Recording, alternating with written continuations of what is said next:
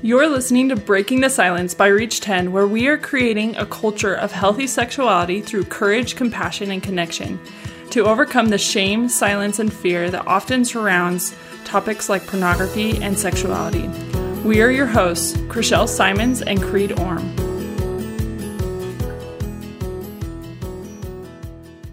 Today, we are breaking the silence with Travis Spencer, who is a marriage and family therapist, and he's going to help us understand a little bit of what has led to the success of couples working towards recovery together.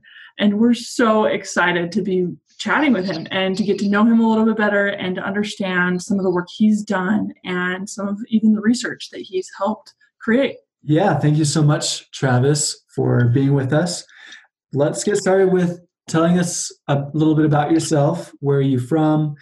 What do you like to do? Your education career, and why you're involved in marriage and family therapy, and, and in particular these topics of pornography and healthy sexuality. Yeah, I, first of all, I just wanted to thank both you know Creed, Chriselle, and and Vana Davis for putting on this podcast. I think it's a really awesome way that we're starting to you know, as you guys say, break the silence in our culture and in, in the community uh, regarding pornography. It's definitely something that needs to be talked more about. Tell us a little bit about you. Where are you from? What do you like to do? Your education and career, and your family, and why you're involved and interested in the topic. Yeah, so I grew up in Colorado near the Denver area and um, went to do my undergraduate degree at, at BYU in Provo, Utah, and then went up to Utah State for my master's degree in marriage and family therapy. I really actually started out as a huge band nerd in high school, and I wanted to continue following that career for the rest of my life. But I served a mission for the Church of Jesus Christ of Latter day Saints, and that kind of changed my perspective on things that were really important to me. I realized that relationships were were very important and that helping people with their relationships was something that really interested in me and something I wanted to become more involved with for the rest of my life. So when I came back from my mission, I, I got very interested and, and followed that path. I chose marriage and family therapy over other degrees because of the emphasis on, on relationships. Travis, how old are you and how long have you been involved in as a therapist? When did you graduate? So I'm actually 28 years old, still very new in this field. I graduated in 2016 with my undergrad and in 2018 with my or no 2019 just back in May of this year with my graduate degree. So I'm by no means am I any professional or expert, but I have had some significant experience and, and I'm still definitely in the learning process of how to help people and, and how to how to uh, guess understand this problem and, and, and help others who, who struggle with it. So I think maybe the most significant thing that got me interested in this topic was because of my own experience with pornography and its influence on my life. As other people have shared, including you, Creed, and Chriselle, with your, your stories that you guys have shared. There's a huge impact that it has on people, but nobody's really willing to talk about it. And my experience was very similar. My parents didn't give me a lot of sexual education, and I internalized as a young boy that I needed to take care of myself and I needed to hide the ways that I coped that were not healthy, including with pornography and masturbation. So I, I sought out a lot of help and recovery, but I still was very, very guarded, very isolated, very full of shame. And I got back from my mission and, and still was struggling here and there after going through a lot of treatment, some therapy, went to 12 step groups, and still just struggling with this and wondering why and why I hadn't been able to find a solution yet to help me with this issue. And I turned to I've been always been very interested in research and there hasn't been very much research out there on how to treat someone who believes that pornography is is maladaptive for their life or causing a problem for their life. There's a lot of maybe just opinions and books, but not so much empirical data actual research that's been done that, that I found to be helpful. And I went to like probably over 10 different therapists over the course of 10 years trying to figure out what I needed and found a lot of help but still still struggled. And I think a lot of that was was my own issues too with learning to come out of my shell but and seek the support that I needed. But I still I became passionate about this subject and I wanted to help. I got involved in Reach, Reach 10 three or four years ago which is the founding organization for this podcast. And I really loved the relationships I built there, the connection I felt, even around such a, a shameful subject. And I kind of made a, a, goal for my life that I wanted to help in this area uh, using the skills and the, the talents that, that I had. And I felt like marriage and family therapy would be a great place to do that because this pornography issue had had such a devastating effect on me and my relationships right after my mission, I actually had a I had a broken engagement with someone that I loved. She was really hurt by my struggle with it, and so she left, and I had to learn how to move on. Um, it was really uh, almost traumatizing. I definitely met criteria for adjustment disorder at least, but possibly even PTSD or, or some of the symptoms of that, and had a lot of yeah, just a kind of a traumatic response that I sought a lot of support for. Through that support, I was able to make some big changes in my life. I became a lot less isolated, a lot more truthful about what I was really struggling with, with people around me, with my roommates, with my family. And yeah, I got the help that I needed. Found a strong support group for myself and, and moved forward, started dating again after three or four years. Now I'm married. I'm married someone in, uh, that I met in my undergrad, and we we went to the same marriage and family therapy program at Utah State. We now have a, a beautiful baby daughter, and kind of just moving forward in life. And something that I think that's about th- this issue will always have an effect on my life. I have to constantly be vigilant about my own weaknesses and but also still have felt some major changes that have changed my character so that I, I feel much more comfortable and safe talking about my struggles that have helped me find a great amount of recovery and sobriety even. Sobriety not being the main goal but still that i feel like that's the fruit of the recovery process that i've been through. So we could probably spend the entire session talking about my story there uh, with my own experience with pornography and how that's affected my life. But that's probably just the main highlights. And I feel very, very blessed to be able to be in the space that I am now, where I see see others who struggle with this and I'm able to be a support for them and understand and have compassion for their struggle because I've been there. And I think that's the beautiful part of this recovery process with any addiction, with any problem in our life, that when we get through it, we have the opportunity then to turn around and, and help others along the way that are kind of following in our footsteps or going through the same issues. I love that so much. And mm-hmm. and Travis, thank you so much for sharing your story and I I feel very I mean you mentioned feeling privileged and blessed. I feel I feel very privileged and blessed to be able to know you a little bit as you share your story and and a little bit of your struggle no, and, you and where much. you are now. Yeah. It's always inspiring to hear people's stories about trying and making great efforts for for change of behavior and it's I mean even if they don't aren't successful it's just good to hear people being real. So thank you very much for for sharing your story and for being a, a force for good and healing now with your experience now that you're in therapy and also for just being on the podcast and, and, and, sharing yourself. So thank you very much for your courage and, and help with that. So you mentioned a little bit of this in your story of just like the different addictions out there. But from your research that you've done into the research and and from your experience as a therapist and your own personal experience what similarities are there between pornography use and other addictions? Yeah that's a really good question. So currently i'm working out in vernal utah at a community center for therapy that's uh, called northeastern counseling. And i'm on the drug court here.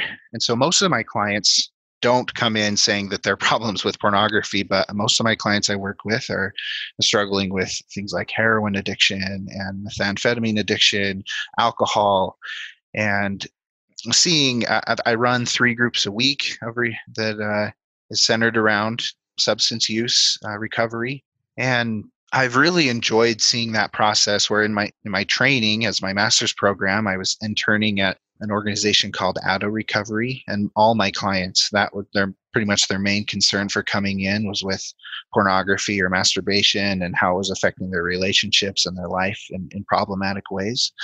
But now that it's almost all of my clients are with other addictions, it's interesting to see the connection there and there's there's always been a debate within the research and clinical practice and even if i like me saying right now that i that pornography is an addiction that i had an addiction to pornography there's that turns a lot of people off because they're like, well, you know, you can't be addicted to a behavior or um, the same way that a substance such as heroin would be addicting.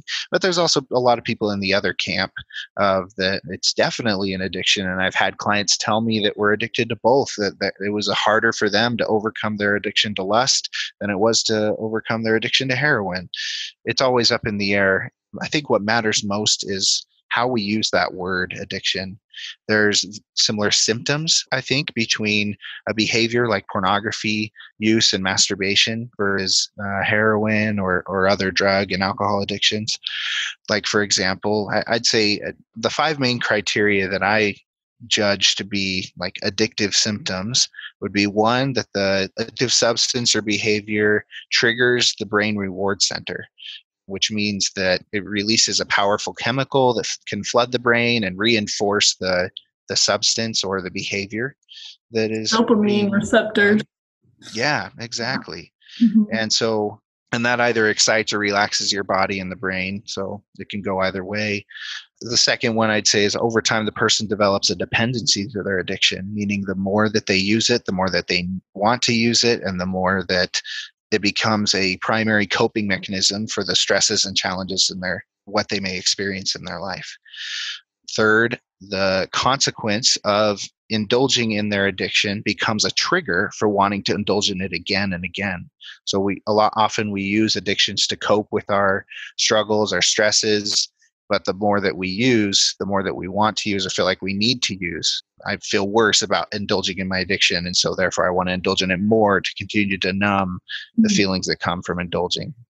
Fourth is the cycle continues to get worse they feel more and more out of control and eventually there's like this powerlessness feeling of i can't stop.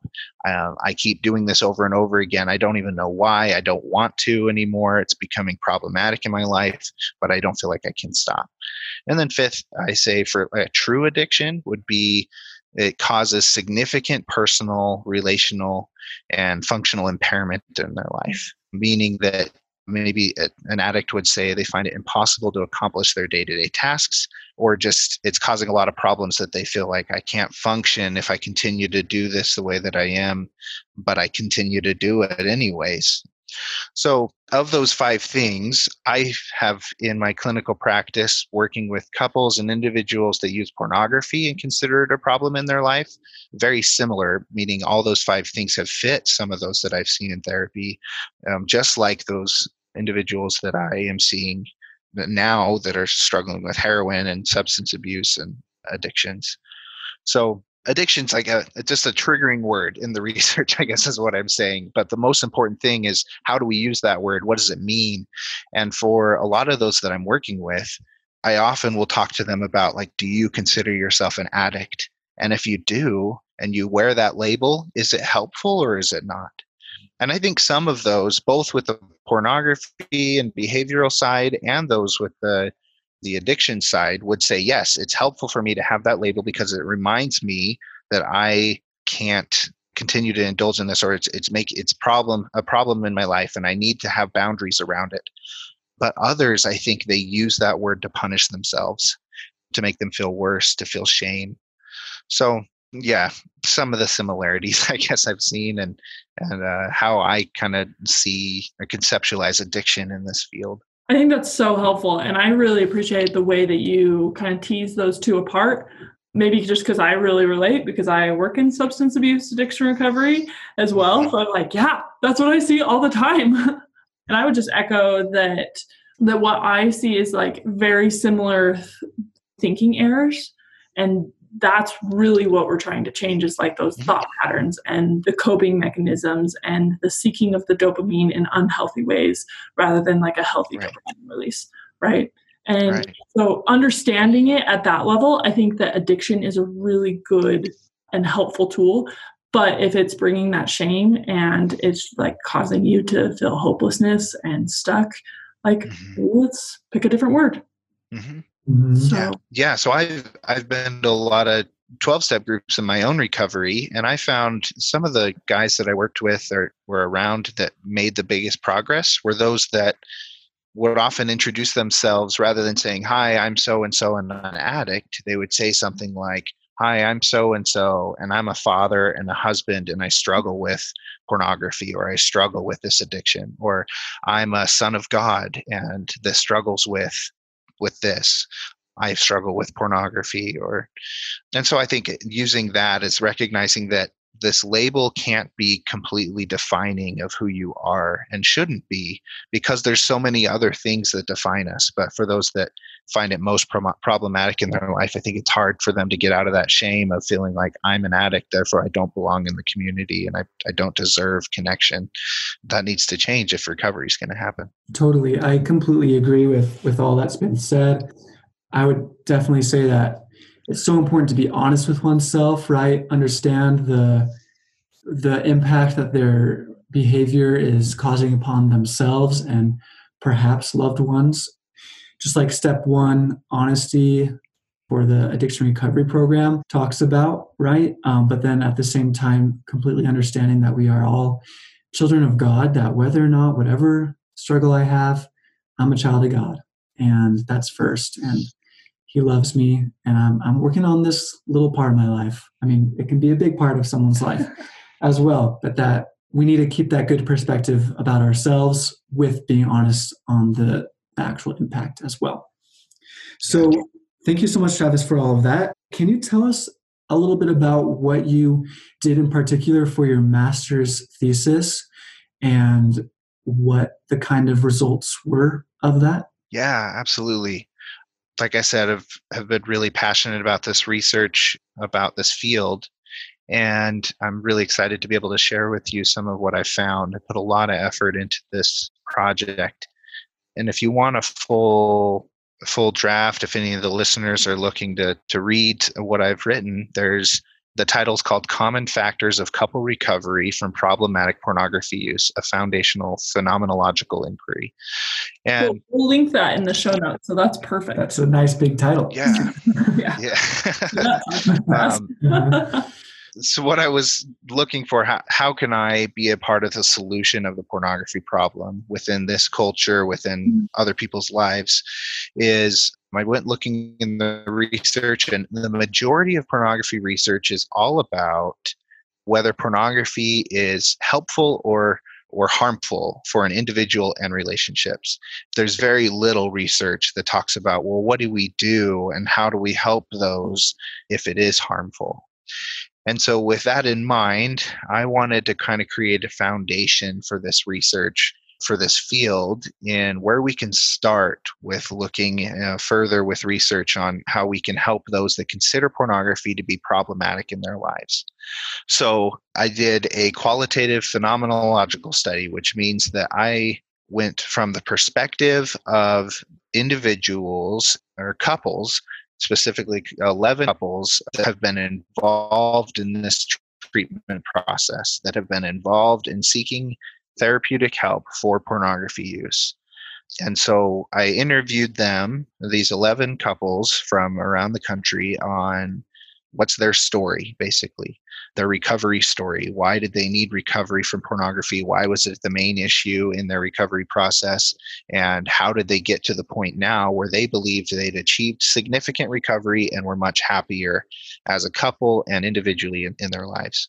So I don't want to take too much time with this. So I'm just going to give like the quick details on the findings and feel free to ask any any follow-up questions that you may have about this but the key findings of the study as i after i asked them about their stories is that first and foremost every single couple said that in order for them to find recovery they had to focus on their individual recovery before the couple recovery. In every case the pornography had affected both the user and the partner and for almost every case, the partner had conceptualized it as a traumatic event in discovering that their partner was using pornography. They believed that it was against their moral code, it was against their marriage, and some even said that it was similar to to if the their partner had been cheating which I recognize as I've looked into the research isn't the case for everybody. There are couples out there that don't um, see or view pornography that way. And I'd say maybe the majority of couples within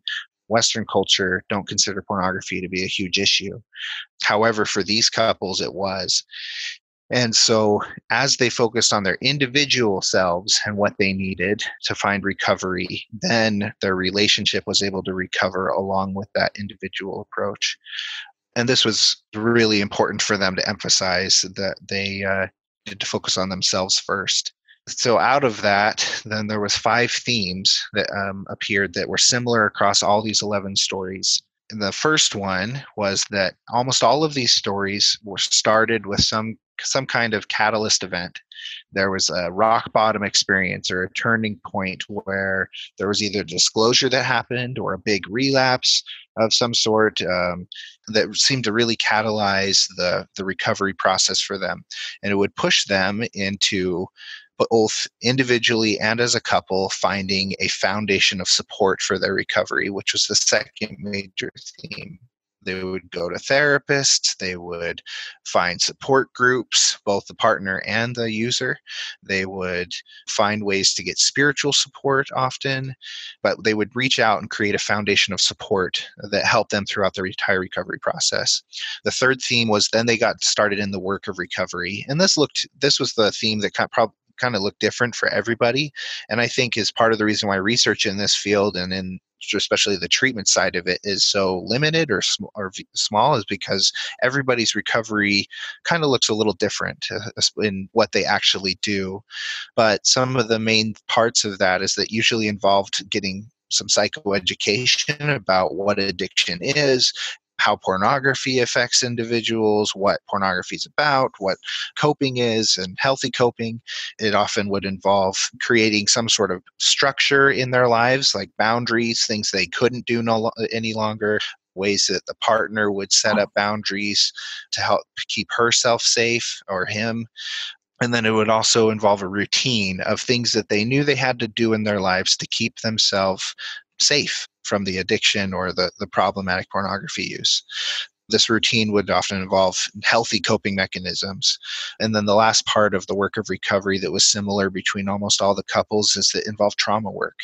That pornography use was often an, an outcome of a way to cope with the stress of life that often started in traumatic events in the child in their childhood or throughout their life where they didn't know how to cope and so they created a dependency on a maladaptive coping mechanism with pornography and masturbation. But that trauma work helped a lot for many of these couples so the fourth theme was perspectives of recovery that uh, just like the work of recovery there's also a paradigm shift for a lot of these couples where they learned that they had to view their life and themselves and each other in a different way. This would often involve some sort of acceptance of where they are and what they need to do acceptance of that i need to live a different life now that things are going to be different from here forward. I can't keep doing the same thing over and over again and expecting a different result. I have to surrender. That would also include they had to center their life. Many of them talked about how their life needed to be centered on a recovery process in order for it to be maintainable and and effective. They had to have confidence in themselves that their recovery could happen, that they could have hope that things could change in the future. They had to the two biggest themes that I saw for perspective changes was externalization of the problem often in order for the couple to recover they had to kind of make that the pornography and masturbation was was separate from the individual that was using. Uh, I had one couple that talked about how she, the partner, the supporting partner, who was also going through her own recovery process, had to would call it a different name, and so when he was in his active addiction or whatever, she said that that was she'd use a different name for him, and that helped her externalize the problem as not being who her husband was. So then the second one that's probably most important perspective was that pornography was not the problem in these couples recovery that pornography had been the solution for the user throughout their life. It wasn't an effective solution it was what we would call maladaptive but that as they were able to learn that if they wanted to find recovery, they had to realize or come to understand what the real problems were, which was often their communication patterns or their unhealthy ways of coping. It was often the maybe the trauma that they'd been through. That pornography was just an outcropping of that, and they needed to treat the source within their their therapy, within their group work, or whatever they did in the work of recovery. Need, they needed to treat the source of it and not just the pornography itself.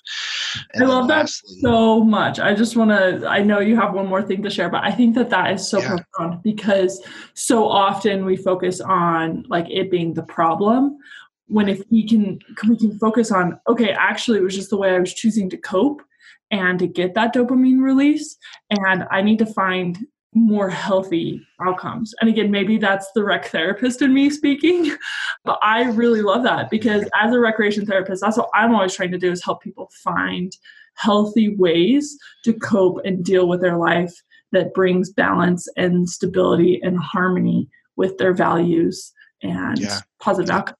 So, Hala, Absolutely. wanted to amen that one. yeah, that, I, I totally agree. I think that was really, really important for for them to understand to get to find that recovery. It's a big part of what they said was a big part of the recovery process, because that also helped with everything else that they did. That pornography wasn't their issue; they had other issues, and they needed to address those. And they could externalize better the pornography, that it was separate, and that they needed to work on on those other issues. But lastly, I think what made the a big difference for these couples in their perspectives of their recovery was a crucible perspective, meaning that they had the hope that because they were going through this really hard thing together, that they could come out on the other side a stronger couple, a more connected couple, closer, more intimate than they've ever been before because of what they were going through. And once couples got to that point in the recovery recovery process where they were able to catch a glimpse of that vision of their future that could be brighter than it's ever been before, then that became a huge motivating factor for them to continue through the recovery process and make it. And I think it's really beautiful. Uh, it was such a pleasure for me to sit down and listen to these stories because they almost always in tears would end their their recovery process story by talking about that crucible perspective that now they feel closer as a couple than they've ever been before and that they're so much happier and they wouldn't trade this painful experience for anything else because it helped them transform and in a crucible of their of this challenge become better become brighter become what they'd always want the relationship to be the last theme and sorry for going on so long. The last theme uh, in the recovery process was in their stories with it. There were hindrances along the way there were things that made it harder originally. Sometimes that that would take the form of they would went to therapists that weren't necessarily helpful that were not trained in in how to uh, help these these kinds of situations that were not trained in in re, addiction recovery or pornography or sexual uh, sexual addiction sexual treatment training.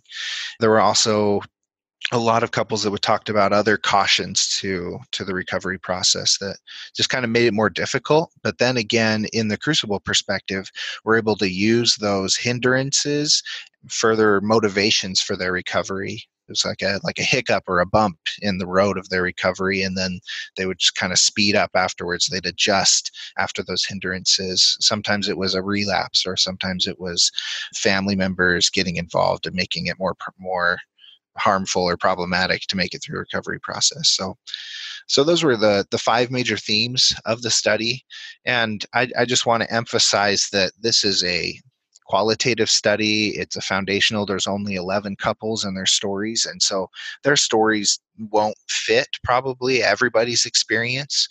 But I am pretty confident that these five major themes and their sub themes can be a, a, huge foundation for this this work moving forward that i'm dedicated the rest of my life to doing more research and finding out how effective these actually are maybe through some some quantitative studies through some some other other research.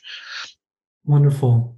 Well that, that's amazing uh, an amazing study. It's very cool to to hear about those those different themes and i feel like that would give um, lots of couples some hope about you know, hearing at least that there's 11 couples who were successful to overcome this or at least improve their relationship through this this struggle and some things that they can do to to help themselves.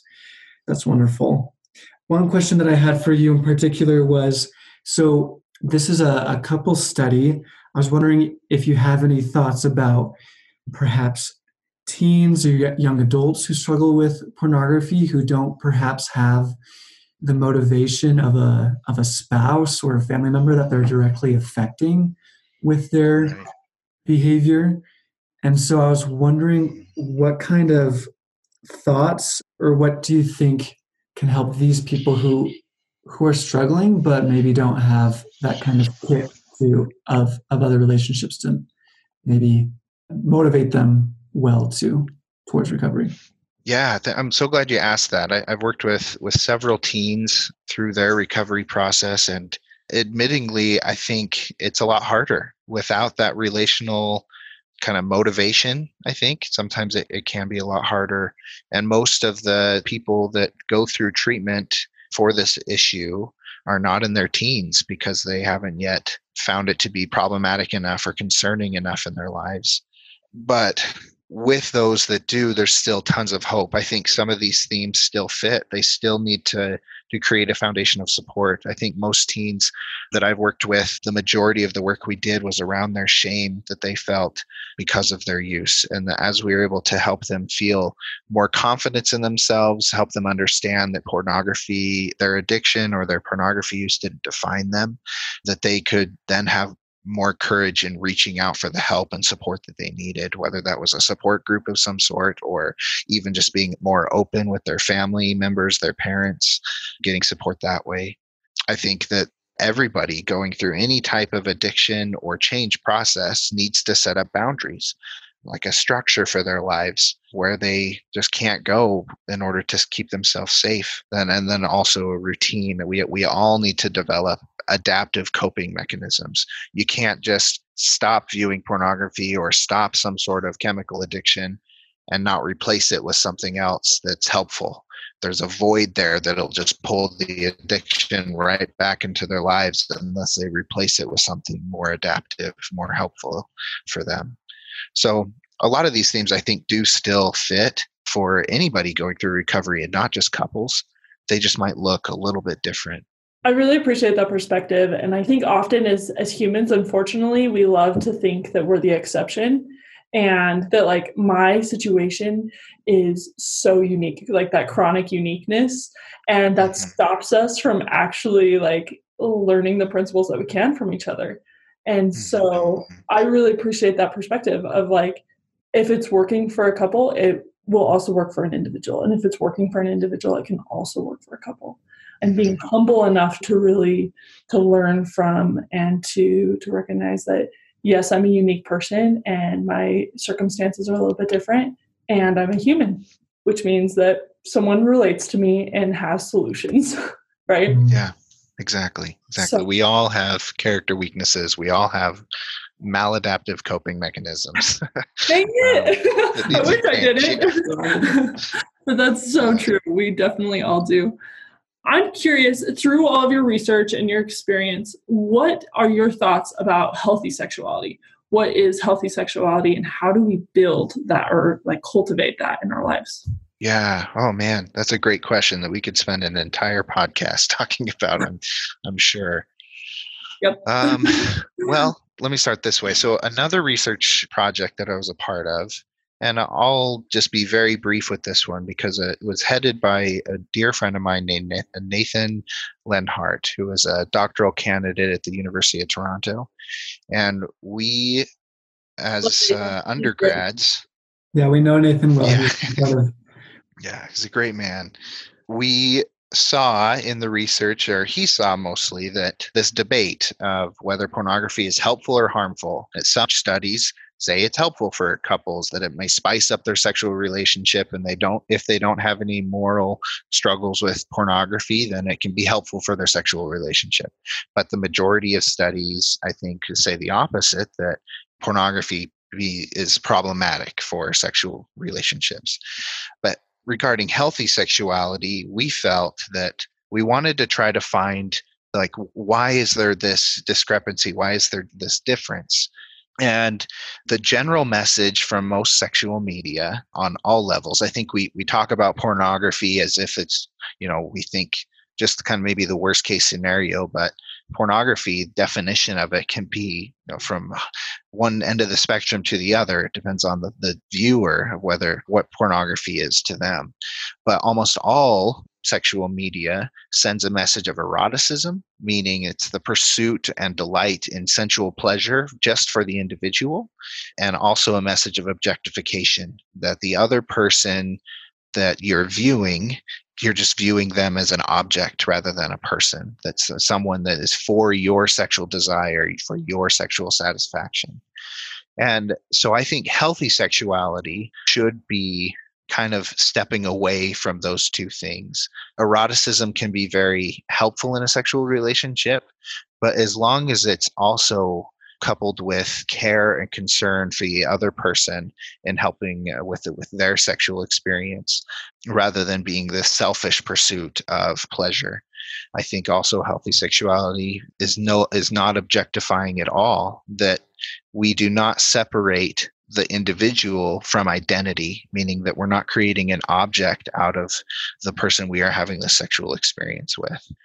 And there's a lot more in that study that he headed up. It actually became the target article for one of the top sex journals in the world called the the Archives of Sexual Behavior, and we we received seven seven responses from different professionals in the field to that article that were on both sides of the spectrum of approving or, or disapproving. But it was a great conversation to have about how sexual media influences sexual relationships. But yeah, I, I think maybe that's my first point. When if we're talking about healthy sexuality, it should be just care and love uh, connection rather than disconnection rather than than objectification. Yeah i really appreciate that perspective. And this whole time i've been thinking that i appreciate your perspective because of your approach from the research and like what what you're finding in the data and in people's experiences. I think that's really refreshing because i think sometimes this conversation just becomes about one person's story or one experience and we kind of get like blinders or like sunglasses put on that we only see life that way. And so if we can open up our, our eyes to be like, this is what more stories are showing us, this is what more experience is showing us, I think that can be so helpful. So right, thank right. you for your wisdom and for your passion and and your perspective. Yes, I, I, love your thoughts on healthy sexuality. I think we are really coming to a point, especially with our organization, organization of Reach 10, but I think a lot of research is showing that it's best to, and therapy in general, therapy research, that it's it's best to fight or stand for something as opposed to just against something. There's just more motivation and good mm-hmm. feeling behind it and, and positive force. So standing for healthy sexuality as opposed to just focusing on the negative perhaps yeah, as against pornography or something like that yeah yeah but filling your life with these healthy aspects of ourselves, of our uh, sexual nature, and filling it with great things. I mean, going back to also what we really focus on in in Reach 10 is just this aspect of connecting with people and being open and honest and vulnerable and getting a team. So lots of these couples that you talked about, they, they got a team of people to to help them with this, their spouse, but also right. others who knew them, right, and knew what they were struggling with and knew what they were trying to overcome. So forming a team is really important in life, not just with uh, sexual addictions or anything like that, but it's good for people to know who we are and to have a good viewpoint about ourselves in that way. Yeah. So. Kind of a, a, a big buzzword in the this area or this field now is that we are we are wired for connection. And I, I think that's totally true. That even our physiology in our brain and, and our body is is all centered, maybe not centered, but created in a way that is we function the best when we are connected, when we're not isolated, but when we feel support and love and connection in our lives that only comes through healthy relationships and through healthy connection with others and with ourselves and and uh, often with a higher power or some sort of religious or or spiritual belief too that this connection is absolutely imperative for healthy functioning in every aspect of our life and especially addiction recovery Totally. Is there anything else you want to add that you feel like you just want our listeners to know in their experience with in striving to overcome pornography or to overcome unhealthy or maladaptive behaviors in regards to sexuality in particular as they strive to have that connection? Yeah. I'd say that the first thing that comes to mind that's really important for me and, and everyone that comes through my my door as a therapist is that they are worth the connection it takes to heal. Amen. Yes. yeah. That that we have inherent um, value that no matter what we've done with our lives, no matter where we are at on our journey, that we are worth the connection it takes to heal from the challenges of this life. Nobody's perfect. Everybody makes mistakes. We all experience trauma on some level that needs to be healed because of the imperfect people that we're around that we grow up with imperfect families that that we may come from and that we deserve to heal from those things and that that healing only comes from connection from yeah being able to experience healthy relationships with others. Wonderful. Well thank you so much travis for sharing all of your insight with us today. We're so lucky to have had you, and we wish you much luck and success with you helping other couples to find find their own success with this and individuals. So, thank you so much for sharing your time with us today. Yeah, thanks for having me. I really enjoyed this opportunity, and I hope that any listeners that have more questions feel free to be able to contact me, and I'd, I'd be glad to to answer questions or concerns even I understand that not everybody listening may agree with whatever views I've shared, as as you guys have shared in some of your other podcasts. That it's important that we keep this conversation open for people from all walks of life and different perspectives, and that I'm open to be able to answer those questions or concerns at, at any time. Love that. Thank you so much for being willing to open those doors and to to reach out. That's so perfect. That's exactly what Reach 10 is all about is opening the that communication and continuing to have it open. And we'll include that in the show notes for people who who want to reach out. Thank you for listening to Breaking the Silence by Reach 10. Help us create a new culture of connection by sharing what you heard today with at least 10 people. Please help us reach more young adults by going to iTunes to rate and review our podcast. Be sure to subscribe so you don't miss any episodes. Reach 10 is a nonprofit you can help support this podcast by donating on our website and following us on social media. We share these views to open the dialogue on these tough issues. We are not professionals, and the ideas shared on this podcast should not be taken as professional advice. The opinions and views that our hosts and guests share do not necessarily reflect the views of Reach 10, and we don't guarantee the accuracy of any statements you hear. Reach 10 is not responsible for your use of information heard on this podcast. We keep learning and invite you to join us as we build a more open, compassionate, and courageous culture.